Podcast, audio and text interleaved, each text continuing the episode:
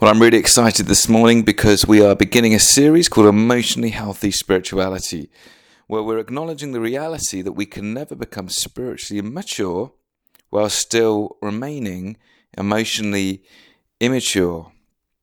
God's heart for each of us is that we would grow and develop into maturity, that we would become more free, that we'd be at peace with ourselves, that we'd become more of the people that He created us to be and experience the fullness of life that He longs for us. But emotional health and development is a key part to that.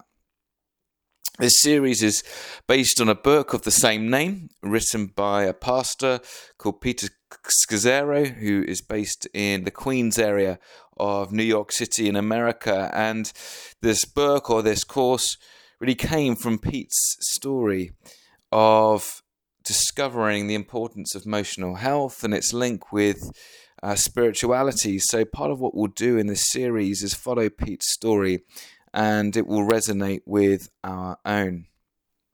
You may wish to get the book as we go through this series. It's called Emotionally Healthy Spirituality by Peter Scazzero. You can get it on Amazon or all good Christian bookshops. And this is a subject that is close to my heart. I'm really excited for what God's going to do through this series in me and in all of us together as we explore emotional health. I'm passionate because this subject has been transformational for me in my own life, and through the series I'm going to share a little bit more of the difference that it's made for me and the sense of holistic development and taking hold of that abundant life that Jesus has for us and the impact it's had on me personally. I think also it's right at the heart of Jesus' desire for us. If we imagine a washing line, and on the washing line are different parts of our lives. So we've got our intellectual lives, but we've also got our physical part of ourselves, we've got spiritual, we've got emotional, we've got our social lives. There's different parts of us that make up who we are, and Jesus is concerned for our whole selves. And just like on a washing line, if one piece of clothing is down, then it pulls everything else down with it. The same is true with these parts of our lives. They are all interconnected, and Jesus' heart for us is that we would find healing and wholeness and fullness, not just in a compartment of our lives that we sometimes call spiritual, but in every area of our lives. In Luke 19 verse 10, Jesus says, "The Son of Man came to seek and save that which was lost." And the word there for saved is the Greek word sozo, and it means salvation, but not simply in a sense of being saved from death or danger, like you might save someone from a storm, but it also means being healed. It also means being restored. There's a kind of holistic sense to what Jesus has come to do for each one of us. And sometimes within our spiritual journey, that can be ignored, and that's why we're focusing in on this area in this series. So today I simply want to give an intro into emotionally healthy spirituality and share how we can begin to allow God into that section of our lives we might call our emotional lives. In this series we're going to be looking at subjects like breaking the power of the past, letting go of power and control, surrendering to our limits, embracing Sabbath rest, learning new skills to love well, and developing rhythms of life that enable spiritual and emotional health. And the first thing that I want to say is that it's easy to ignore our emotional lives with the demands and pressures that we all go through. Perhaps it's something that we haven't even thought about, but the consequences of ignoring this area of our lives can be disastrous. One example comes from Peter Scazzero's own story. He grew up in a what he would describe as a dysfunctional family setting. Who didn't? But he says his family upbringing was particularly difficult, and so he escapes from that. He grew up in an Italian-American family in America, and he escapes into evangelical American Christianity, really. He became a Christian in his late teens at a gig, and he gave his life to Jesus. And on doing that, he dived into serving in his local church in different ways. When he went to university, he became part of the Christian Union, or the American equivalent. After university, he got stuck into working with students and doing Christian student work. He spent a year abroad learning Spanish so he could share his faith with the Spanish community in Queens in New York. He went to Bible college and learned about church leadership and theology. After going to Bible college, he then plants a church. And after years of leading this church or church plant, it grows and becomes fruitful and what we would describe as successful. And then decades after first becoming a Christian, a pivotal moment comes when his wife turns around and says to him that she's going to leave him, that she's going to leave the church because she thinks he's a lousy leader and doesn't have the ability to manage conflict well. And obviously, this all came as a massive shock to the system for Pastor Pete. The reason why his wife said she'd made this decision is years and years and years of putting the church first, above family, above their marriage, an almost obsession with the church. And she could see the unhealthy patterns within the local church as well under his leadership. His marriage fell apart, his church started to crumble, and he says his faith was fading at this point, and he fell into depression and anxiety.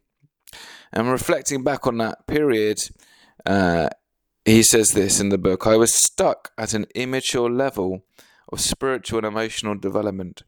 The reality was that my discipleship and spirituality had not touched a number of deep internal wounds and sin patterns, especially the ugly ones that emerge behind closed doors during trials in our homes.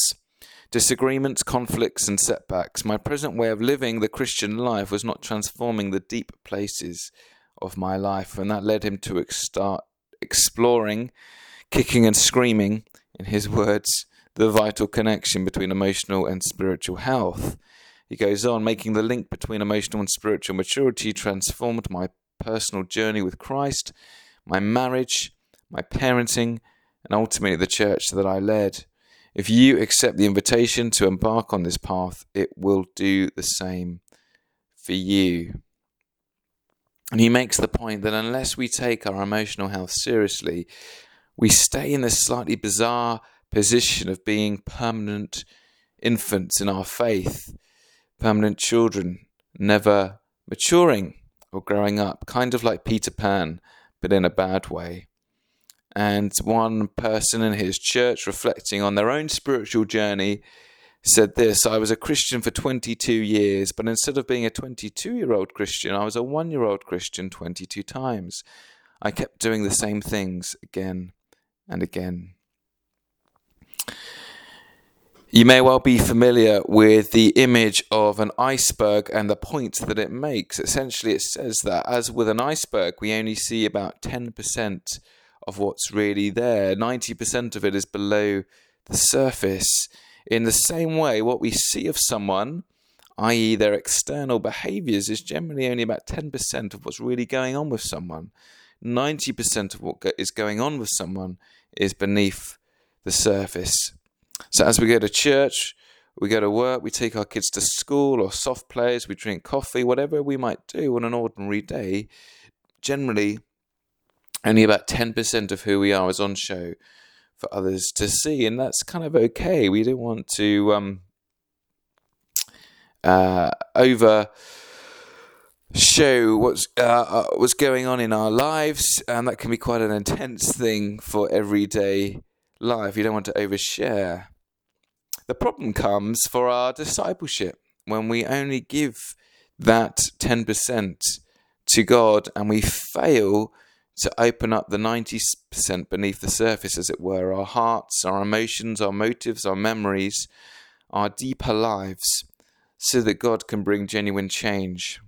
Peter Scazzero says this: in our honest moments, most of us will admit that much like an iceberg, we are made of deep layers that exist well beneath our day-to-day awareness. As the illustration shows, only about 10% of an iceberg is visible. The 10% represents the way that we conduct ourselves and the changes we make that others can see. We're nicer people, more respectful. Perhaps we volunteer for a good cause. We clean up our lives by addressing any issues that are obvious to the outside, like an alcohol or drug addiction. Perhaps we swear less often. Maybe we start to exhibit Christian behaviours like praying or going to church. But the roots of who we are continue unchanged and unmoved. So what are the consequences of not paying attention to that iceberg, as it were?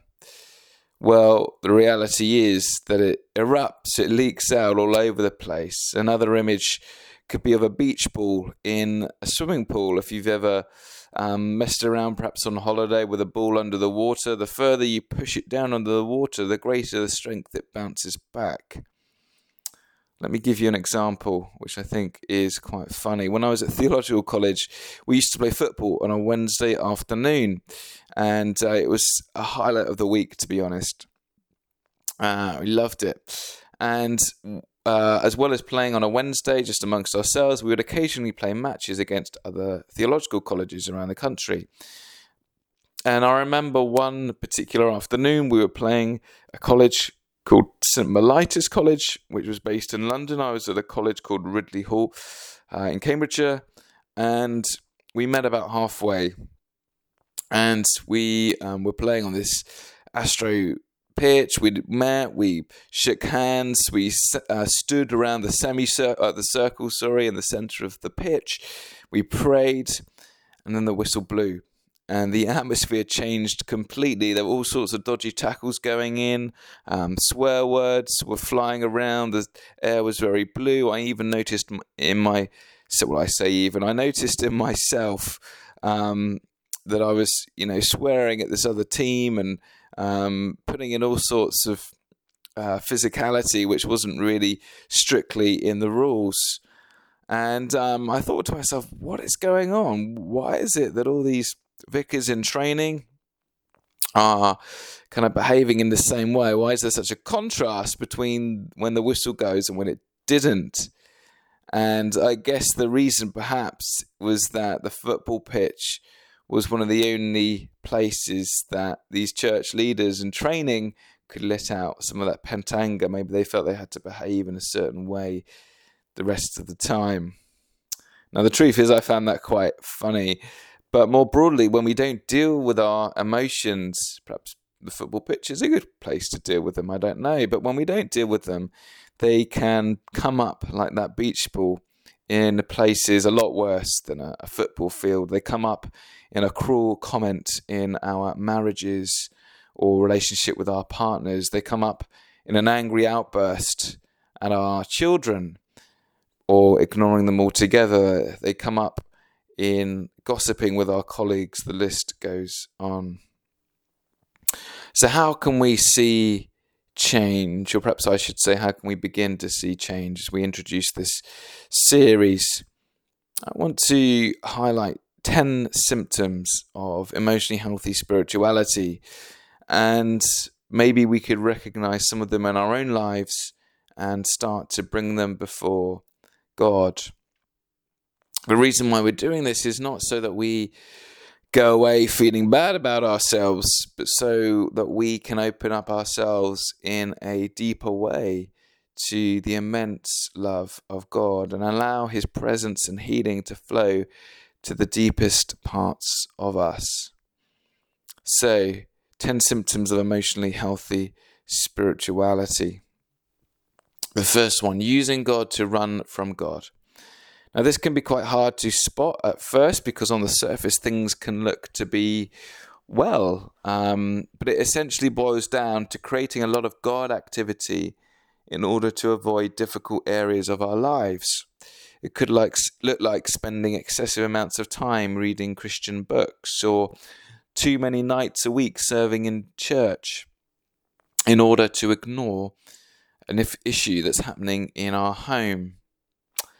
It could be demonstrating Christian behaviours so that people will think well of us in order to hide a hidden sin that we don't want to deal with.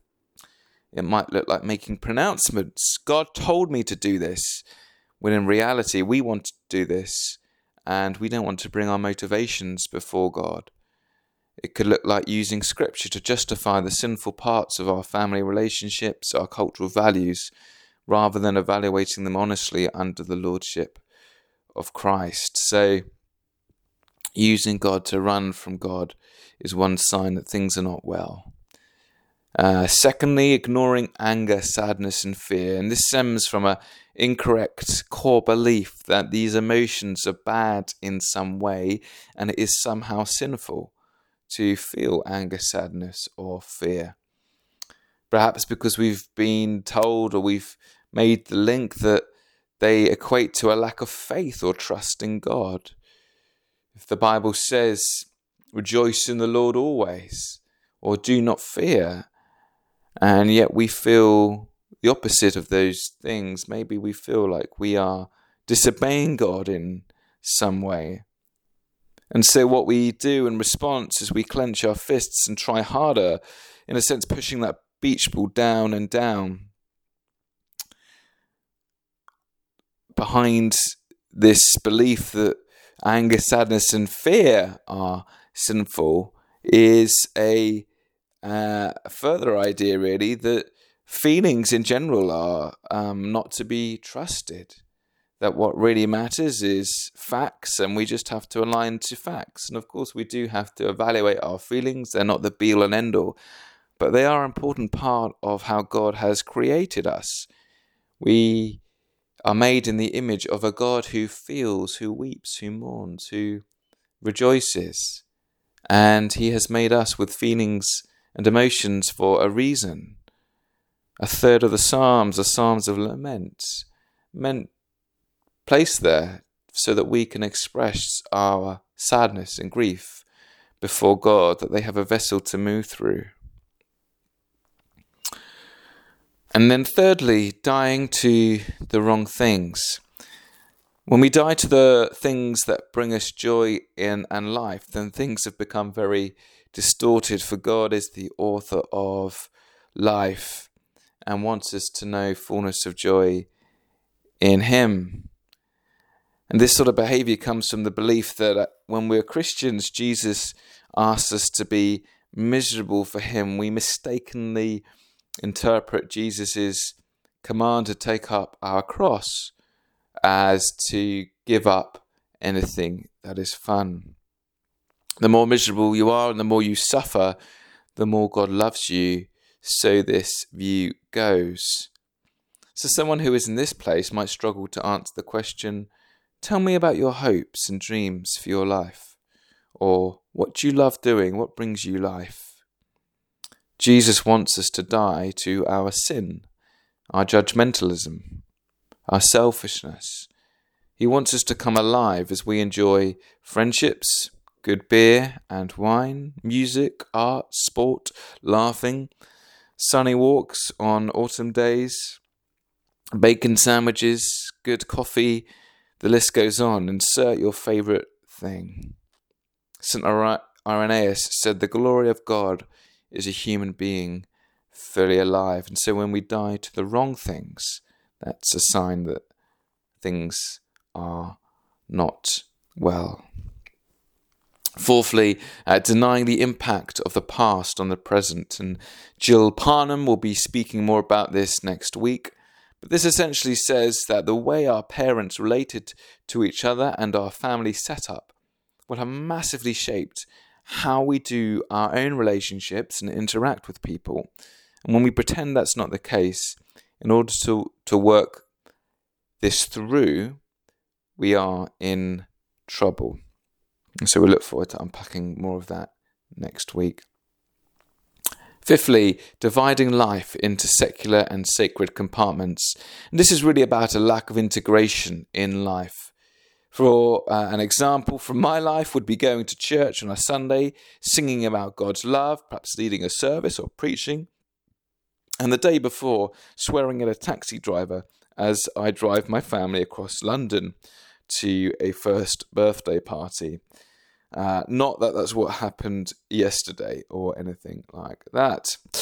Or it could look like spending a quiet time with God for 10 minutes each morning, but then not having any sense of God's presence with you at work or with your family or friends in the evening.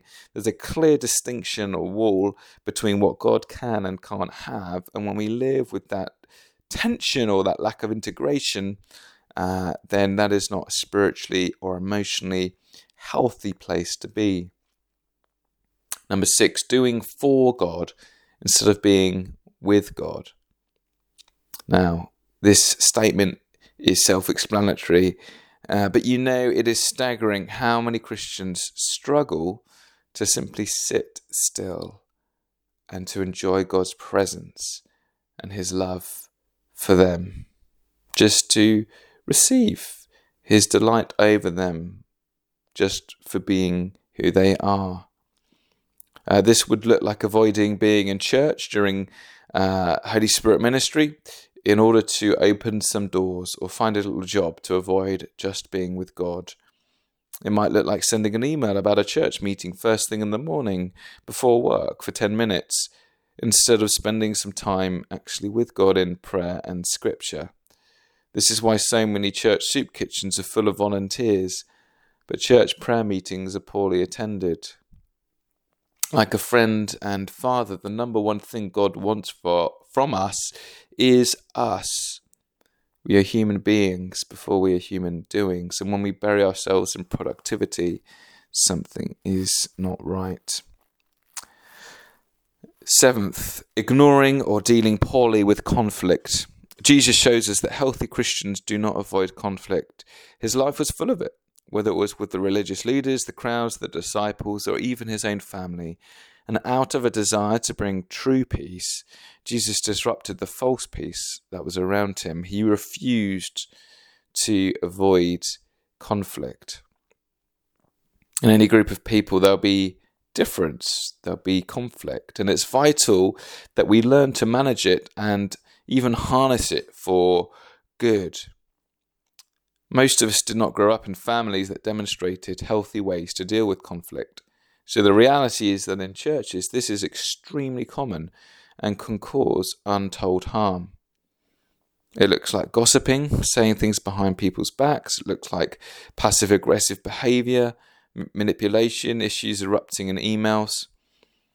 An emotionally healthy spirituality commits to learning how to deal well with conflict. Number 8, covering over brokenness, weakness, and failure. And this is basically where we deny that we are all broken and weak and have failed in different ways. It looks like showing only an Instagram version of ourselves to God or to others, or even to ourselves. It means that we portray a view of us that is strong and together, and we deny the areas of our lives that have failed, where we feel vulnerable, where we know deep down that we are broken, and we forget that every character that God used in the Bible was flawed in some way, and it was actually their weakness that brought them into God's strength. So when we cover over brokenness, weakness, and failure, then something is awry. Number 9, living without limits. This looks like having no boundaries, not being able to stop work when you should, within the church, burning ourselves out, visiting, perhaps cooking, caring for others, serving on 6 teams, spending every waking moment trying to do something noble, but by the end of the week we are a shell of ourselves and we're bitter, tired and grumpy, and we have no time for our family or friends. What good is it to gain the whole world, Jesus said, but lose your soul? And part of this series we'll be looking at the gift of boundaries and limits. Number 10, judging others. This has always been a problem within religion, as Jesus knew. And much of the time when we judge others is actually a reflection of a disappointment we have with ourselves. We judge people for not working hard enough because we have an insecurity about being lazy ourselves. Maybe as a child, that's what we were told by an overbearing teacher or parent.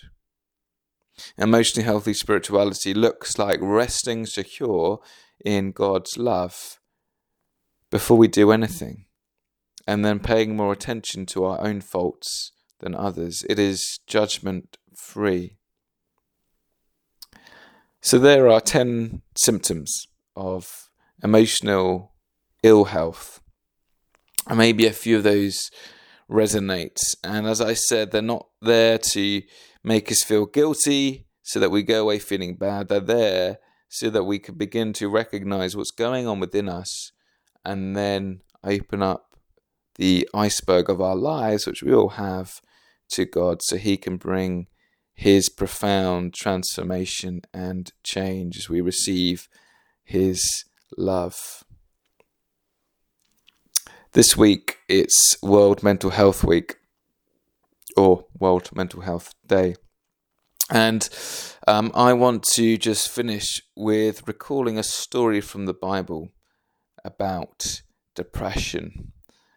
And it's a beautiful picture of the way that God meets us as we come to him as our whole selves, as we open up that part of our lives that we might call our emotional selves.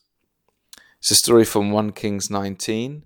It's a story of Elijah. And Elijah, in this point in his life, is depressed. And Jezebel, who is the king's wife, wants to kill him. He's just had a great victory, in fact, over the prophets of Baal, if you remember the story of the bonfire. But because his life is at threat, his perspective is skewed, and he has fallen into great depression. And so he runs, he flees to Mount Sinai, or Mount Horeb as it's sometimes called, and he says to the Lord, I've had enough. He gets to the point of being suicidal even. Take my life, he says, I'm no better than my ancestors.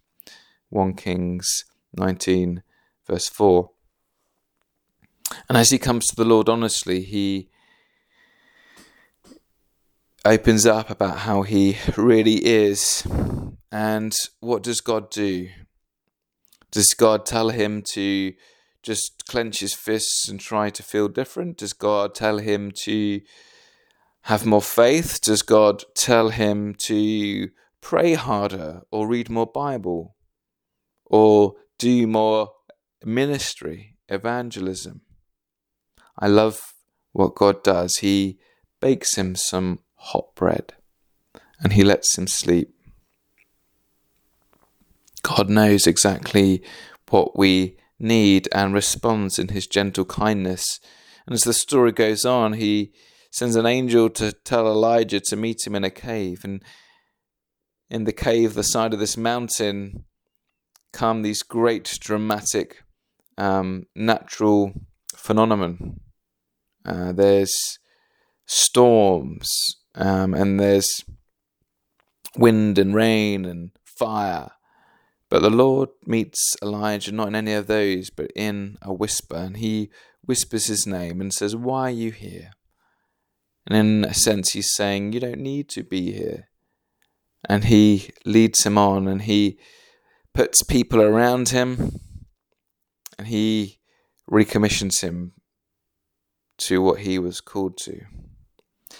This story is a beautiful picture of God's love for us, his gentleness, his kindness, and the fact that as we come to him as we are, He meets us as we are, but he doesn't leave us there, and he brings us forward to greater healing and wholeness.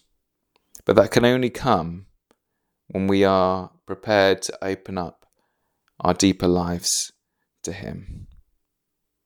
Amen.